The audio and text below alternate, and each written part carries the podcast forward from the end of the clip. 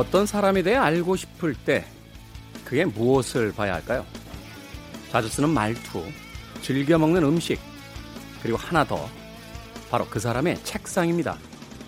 정리만이 답은 아니에요. 아인슈타인의 책상이 너저분하기로 유명했던 사실. 여러분들 알고 계시죠? 누군가에겐 밥벌이 공간이고 영감을 얻는 장소이며 또 어떤 이에겐 도전과 미래를 꿈꾸는 자리이고 유일하게 허락된 나만의 한평 공간이기도 한 책상. 지금 여러분들의 책상은 어떤 모습입니까? 김태현의 시대음감 시작합니다.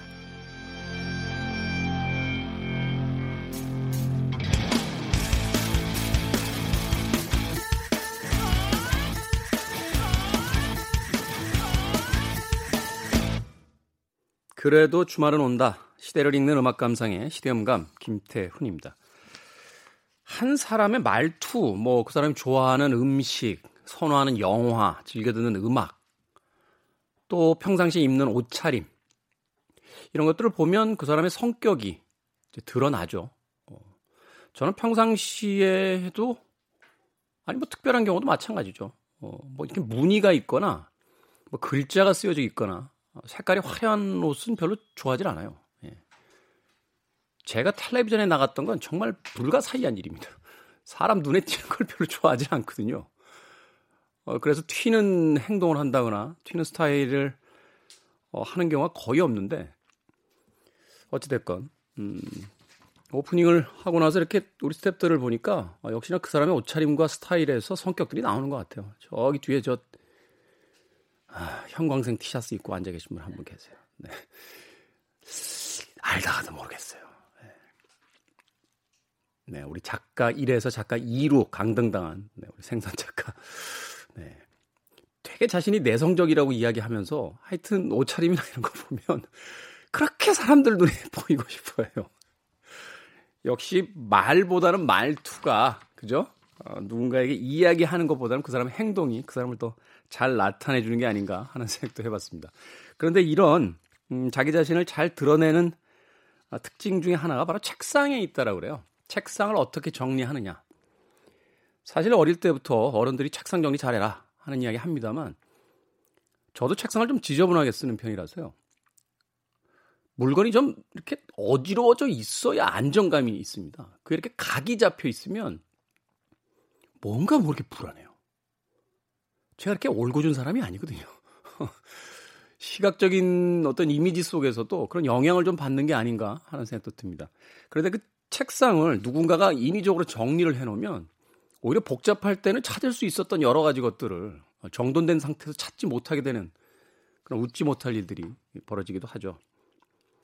재미있는 사실은 어, 전 세계에서 가장 머리가 좋았다라고 알려져 있는 아인슈타인의 책상은 한마디로 엉망진창이었다는 거예요. 그래서 어느 날인가 누가 이렇게 이야기를 했답니다. 아니 선생님, 책상이 그렇게 어지러운데 머릿속이 정리가 되십니까? 그러자 아인슈타인이 이렇게 답을 했다는 거예요. 그러면 깨끗한 책상은 머리가 비었다는 뜻이니? 라고. 그건 그 사람의 스타일일 뿐이지 그 사람의 정신 세계와는 전혀 다른 것이 아닐까 하는 생각도 어, 뒤이어서 잠시 해봤습니다. 자 일상으로의 복귀를 준비하는 주말 나만의 스타일로 음, 책상을 한번 꾸며 보시는 것도 한 주를 어, 시작하는 아주 좋은 출발점이 되지 않을까 하는 생각 해봤습니다. 자 김태훈의 시대 음감 시대 이슈들 새로운 시선과 음악으로 풀어봅니다. 토요일과 일요일 오후 2시 5분, 밤 10시 5분 하루 두 번 방송되고요. 팟캐스트로는 언제 어디서든 함께 하실 수 있습니다. 스타일리스틱스 can give you anything.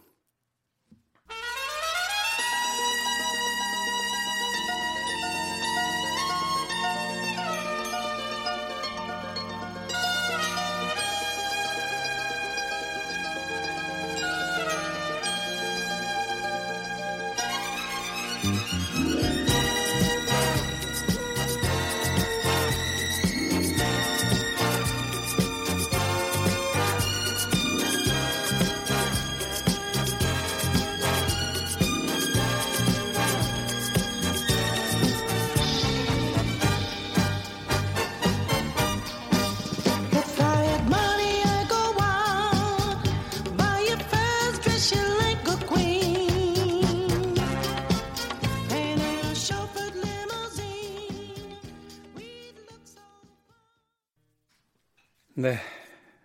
좀 당황하신 분들도 계실 것 같습니다. 새 소리 때문에요? 아니, 존 레논 목소리 때문에. 존 레논 목소리 맞죠? 네. 네. 경망스럽기가 그지없군요. 네. 뭐, 저희가 들었던 거 아람동. 사실 이 시기만 해도 존 레논은 거의 그 밴드에 대한 의지 자체가 없었어요. 그런데다가 이제 그 세션 동안 내내 오노요코가 참견해가지고 그 녹음실까지 와가지고 막 이래라 저래라 했다며요. 예. 네. 음. 그리고 심지어 그 그거는 이제 Let It Be 이 세션 이후에 여름에 그 Abbey Road 세션 할 때는 오노요코가 어느 날 가벼운 교통사고를 당했습니다. 그래서 병원에 누워 있어야 되는데 침대를 스튜디오로 가져와서 침, 그 스튜디오에서 누워서 감 놔라 배 놔라 또 이랬던 거죠. 그러니까 그런 오노요코가 그 눕는 거 잘해요. 예전에 bed-in bed-in이라는 bed-in이라고 네. 하는 그 퍼포먼스 퍼포먼스 할 때도 네. 그렇고 잘 누우시더라고요. 네. 근데 사실 그래서 그 이 Let It Be 음반에 대한 전설들이 좀 많은 게 원래 워킹 타이틀은 겟백이었다. 겟백이었죠. 네. 그래서 그 Get Back 가사 중에 그게 있잖아요. Get back to once where you 네. belonged라고. 네. 예전에 네가 있던 곳으로 돌아와라는 가사를 그 폴 맥카트니 그렇게 네. 존 레논을 쳐다보면서 불렀다라고 하는 이야기도 있는데 네, 어찌됐건 왜냐하면 아까도 말씀드렸던 것처럼 폴 맥카트니는 과거에 네. 이제 밴드로서 하나가 된 밴드로서 다시 기본으로 돌아가서 하고 싶어 하는 그 욕망이 있었고 그래서 처음 앨범 타이틀이 Get Back이었고 앨범 커버까지 만들어졌었어요 Get Back이라고 음. 그것도 그 데뷔 앨범 커버처럼 그 EMI 빌딩에서 찍은 아. 예, 고그 모습처럼 예, 예, 해서 제작까지 했었는데 결국 이제 Let It Be가 된 거죠. 해산이 이제 기정사실화되면서 그냥 네.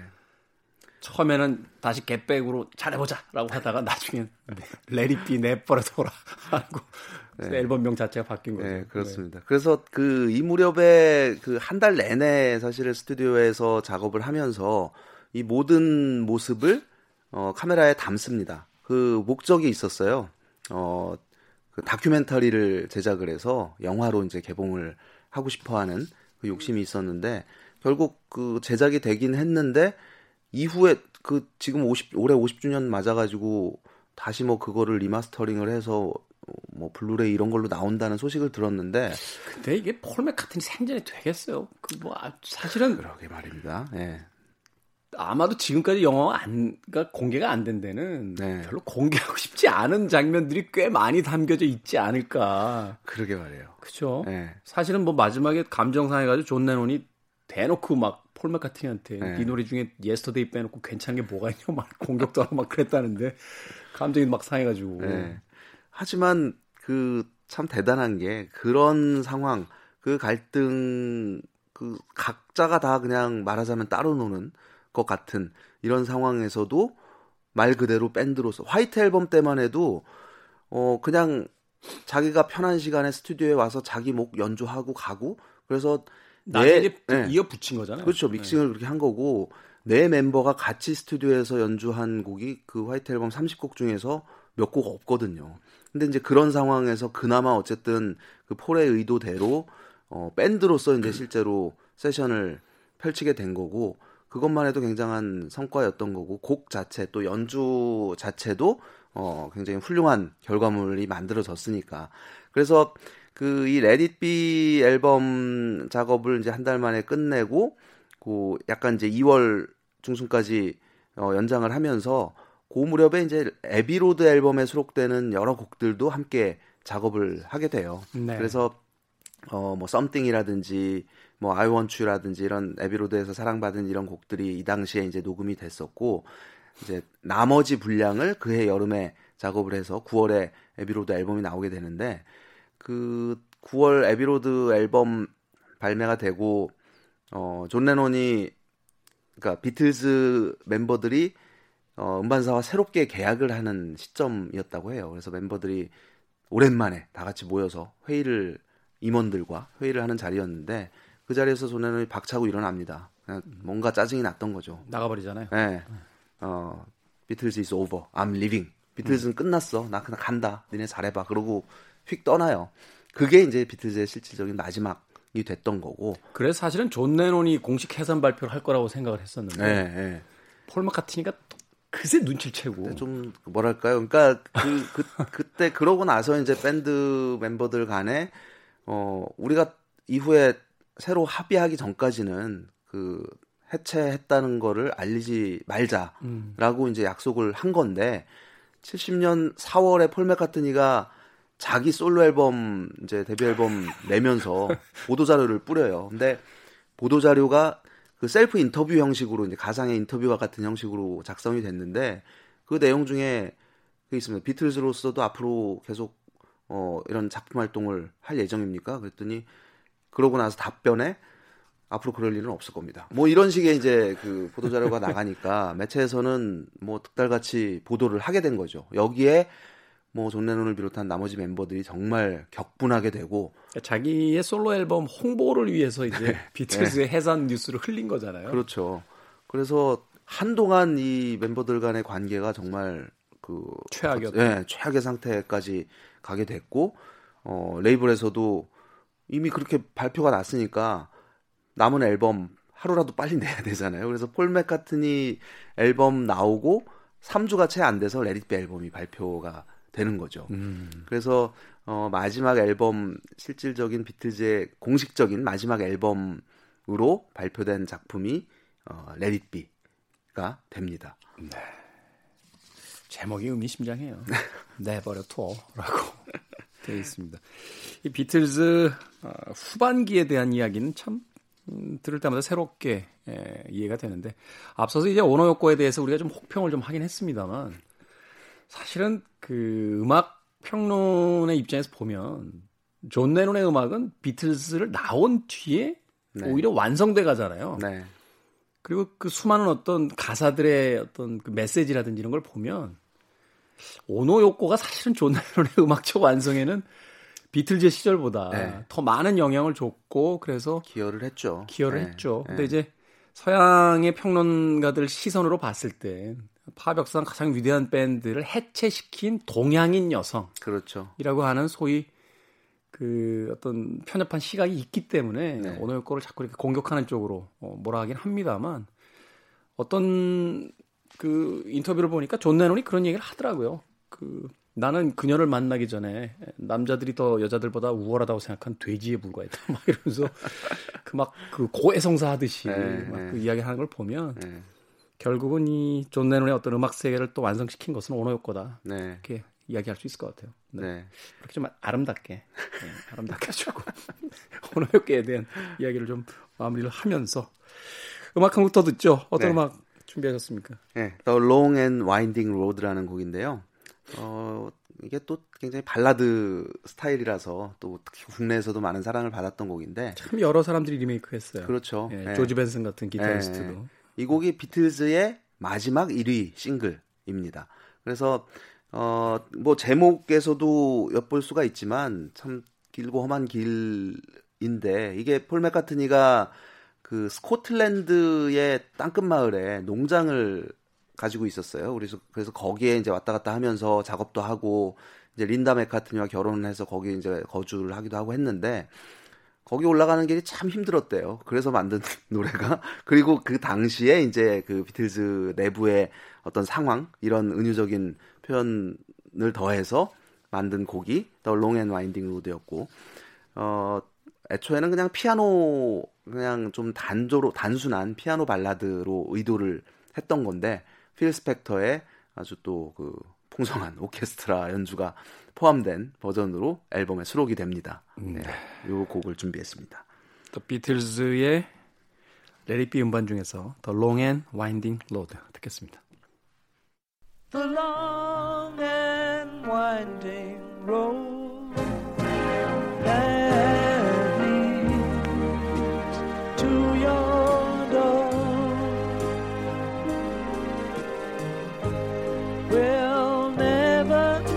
disappear. I've seen that road before. It always leads me here. Lead me to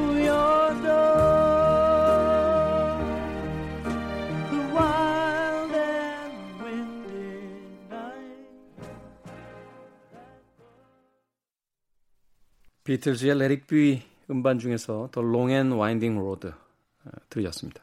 눈물이 확확 나네요. 오랜만에 들으니까 네, 지나 네. 지나온 인생이 확 이렇게 떠오르면서 차 안에서 이 음악 들으시면서 저처럼 울컥하신 분들 있으실 것 같은데 그런 음악이 좋은 음악이죠. 그렇죠. 어, 누군가의 네. 어떤 개인적 경험을 빌려다가 이제 자기의 어떤 삶을 돌아볼 수 있게 하는 네. 음악이 가진 가장 멋진 어떤 매력이자 힘이 아닌가 하는 또 생각이 드는데. 네. 그런 의미에서 비틀스 참 위대한 밴드인 건 맞는 것 같아요. 네, 그렇습니다. 정말 뭐 얼마 되지 않은 활동 기간, 뭐 한 8년 정도밖에 활동하지 않았잖아요. 공식적으로. 네, 네. 네. 음. 근데 정말 엄청난 결과물을 만들어낸 거고. 사실 오늘 그 비틀즈 이야기 하시겠다라고 이렇게 이야기하셔서 오시기 전에 오기나 PD하고 또해 비틀즈를 막 했는데 음악 들으니까 좋네요. 네, 네, 그렇죠. 저를 용서하십시오.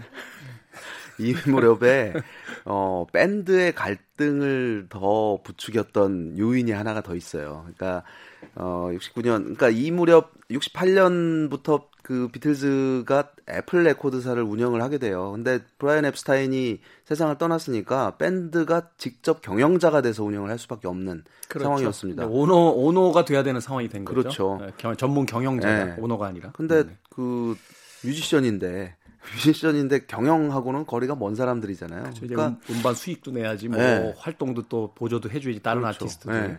근데 그 헤이주드가 이제 첫 번째 싱글로 발매가 돼서 엄청난 성공을 거두는데 계속 회사는 적자인 거예요. 그래서 그런 상황, 그러니까 경영은 초짜니까 아무래도. 근데 그런 상황에서 미국에서 전화 한 통이 옵니다.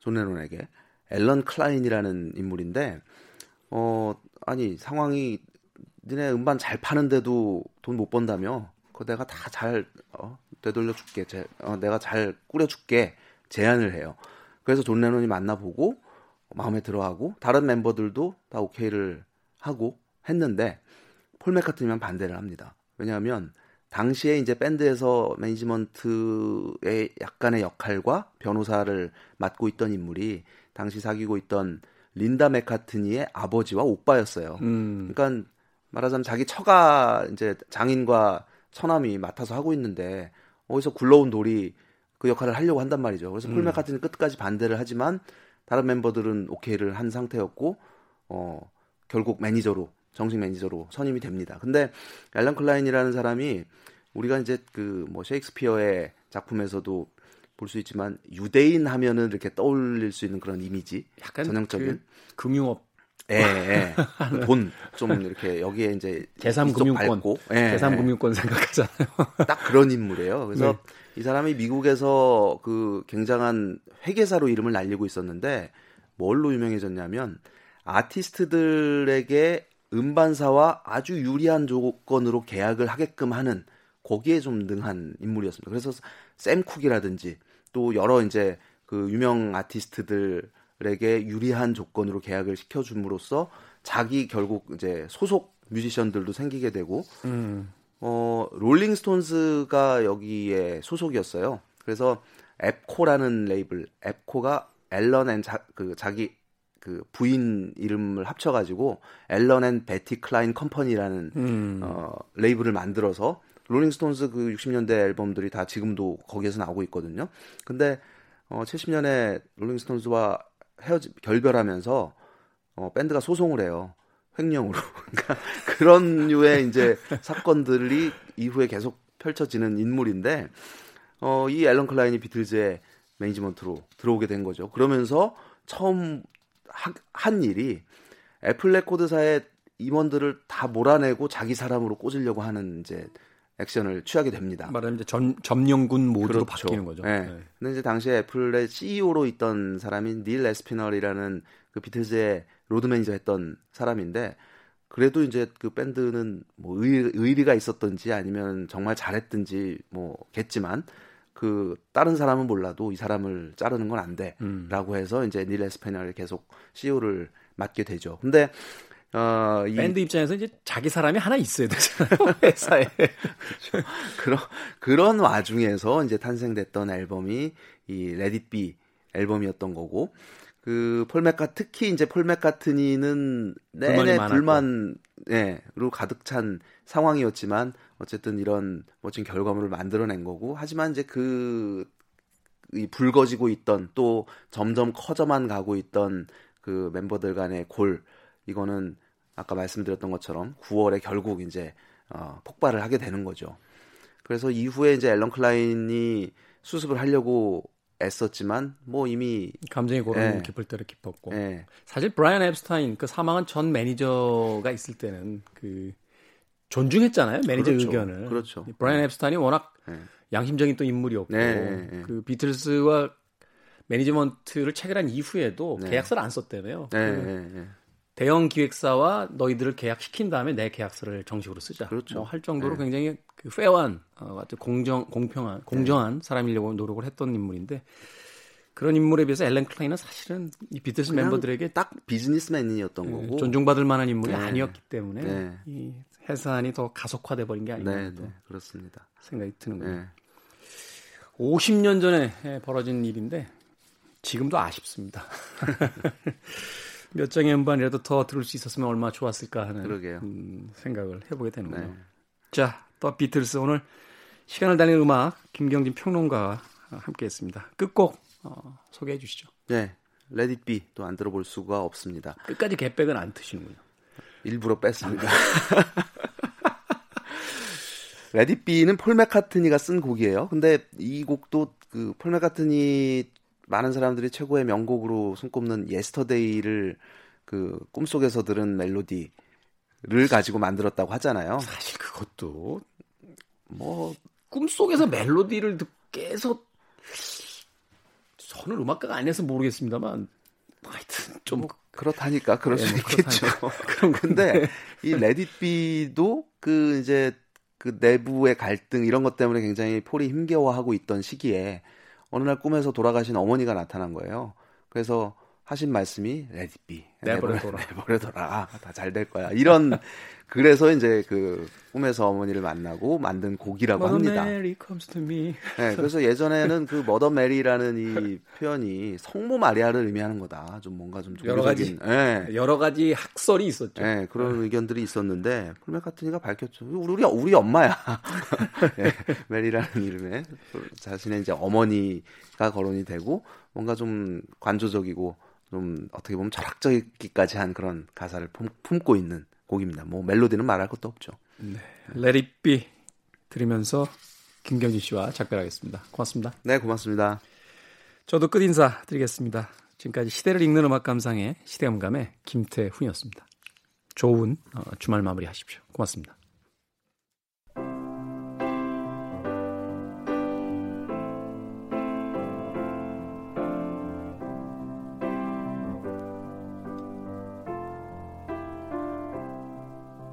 I find myself in times of trouble, Mother Mary comes to me, speaking words of wisdom, let it be.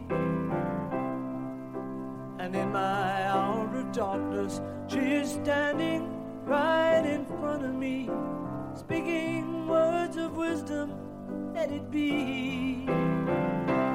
Let it be, let it be, let it be. whisper words of wisdom, let it be.